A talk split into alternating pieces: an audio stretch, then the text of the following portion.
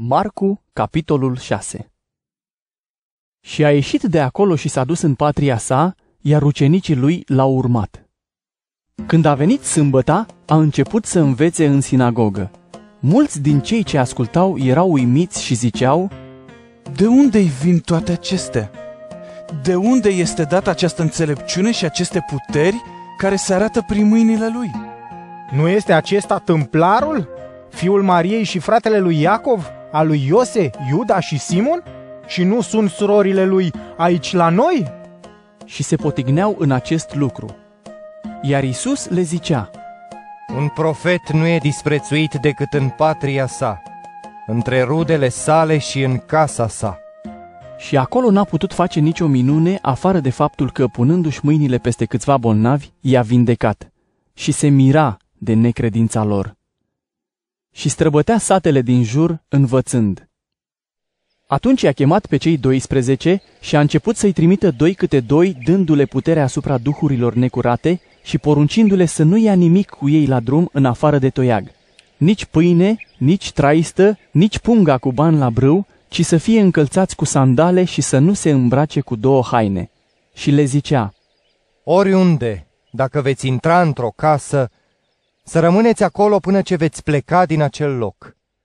Iar dacă nu vă vor primi în vreun loc și nici nu vă vor asculta, plecați de acolo și scuturați praful de pe talpa încălțărilor voastre, ca să le slujească drept mărturie. Iar ei, când au plecat, au început să vestească oamenilor să se pocăiască, scoteau mulți demoni și ungeau cu unt de lemn pe mulți bolnavi și îi vindecau.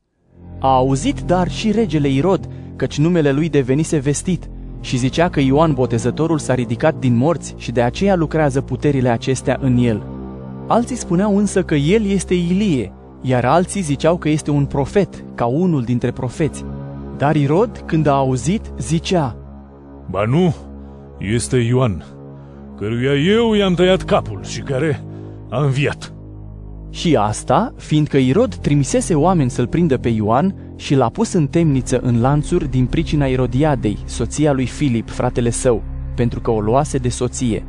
Iar Ioan îi zicea lui Irod, Nu ți este îngăduit să o iei de soție pe femeia fratelui tău. Așa că Irodiada îl ura și voia să-l omoare, dar nu putea pentru că Irod se temea de Ioan, știindu-l bărbat drept și sfânt, și îl ocrotea, iar când îl asculta îl întreba multe lucruri și chiar îi era drag să-l audă. A găsit însă un prilej într-o bună zi când Irod a făcut un ospăț de ziua sa de naștere împreună cu mai marii săi, cu căpeteniile oștirii și cu fruntașii Galilei. Atunci, după ce fica Irodiadei a intrat și a dansat, i-a plăcut lui Irod cât și celor ce ședeau la masă împreună cu el, iar regele i-a zis fetei, Cere-mi orice vei vrea și îți voi da. și s-a și jurat înaintea ei.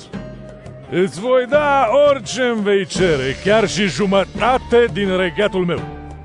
Ea a ieșit și i-a spus mamei sale, Ce să cer?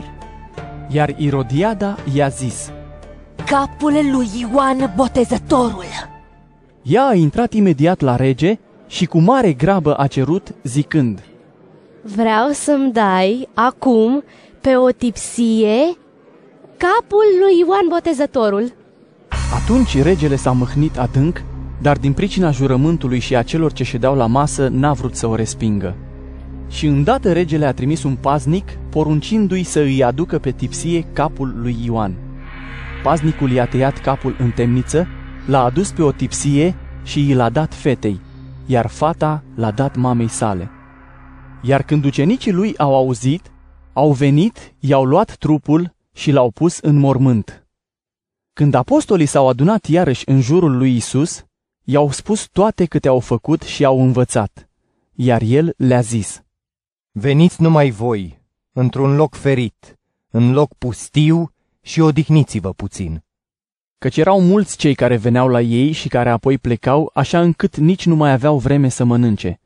Apoi au plecat într-o corabie către un loc pustiu, mai ferit. Dar oamenii i-au văzut plecând și mulți au înțeles și, alergând pe țărm de prin toate cetățile, au ajuns în acel loc înaintea lor. Iar Isus, când a ieșit din corabie, a văzut o mulțime mare și i s-a făcut milă de ei, căci erau ca oile fără păstor. Atunci a început să învețe multe. Dar făcându-se târziu deja, ucenicii au venit la el și i-au zis, Locul acesta este pustiu și este târziu deja. Dă-le drumul, să meargă în cetățile și satele din apropiere, să-și cumpere ceva de mâncare. Isus însă le-a răspuns, Dați-le voi să mănânce. iar ei i-au zis, Vrei să mergem noi să cumpărăm pâine de 200 de dinari și să le dăm să mănânce? El le-a zis, Câte pâine aveți? Mergeți și vedeți. iar după ce au văzut, i-au spus. Cinci pâini și doi pești. Atunci le-a poruncit să-i așeze pe toți cete-cete pe iarba verde. Și oamenii au șezut cete-cete, câte o sută și câte cincizeci.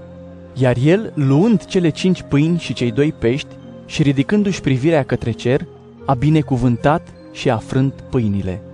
Apoi le-a dat ucenicilor săi ca să le pună înaintea oamenilor. La fel a împărțit și cei doi pești tuturor. Și toți au mâncat și s-au săturat. Ba au luat și 12 coșuri pline cu fărâmituri și cu ce a rămas din pești, iar cei ce au mâncat pâinile erau 5.000 de bărbați. Îndată după aceea, Isus i-a silit pe ucenicii săi să intre în corabie și să meargă înaintea lui pe partea cealaltă spre Betsaida, cât timp el va da drumul mulțimii. Iar după ce le-a dat drumul, s-a dus pe munte ca să se roage. Se făcuse seară și corabia lor era în mijlocul mării, iar el era singur pe țărm. Văzându-i cum se chinuiau vâslind, fiindcă vântul le era potrivnic, cam pe la a patra strajă din noapte, Isus a venit către ei mergând pe mare și voia să treacă pe lângă ei. Dar ei, când l-au văzut că merge pe mare, au crezut că este o nălucă și au început să țipe, căci l-au văzut toți și s-au tulburat. Isus a vorbit însă îndată cu ei și le-a zis, Îndrăzniți! Eu sunt, nu vă temeți! și s-a suit la ei în corabie și vântul s-a potolit. Ei erau foarte uimiți în sinea lor, pentru că nu pricepuseră nimic din înmulțirea pâinilor, iar inima le era împietrită. După ce au trecut marea, au ajuns în ținutul Genezaretului și au tras la țărm. Și numai ce a ieșit din corabie, că îndată l-au și cunoscut. Cutreierând tot ținutul acela, oamenii au început să-i ducă pe bolnavi pe paturi oriunde auzeau că este el. Și oriunde se ducea el, prin târguri, în cetăți sau în sate, îi așezau acolo la marginea drumului pe cei bolnavi și îl rugau ca măcar de poala hainei lui să-i lase să se atingă, iar toți cei care se atingeau de el se vindecau.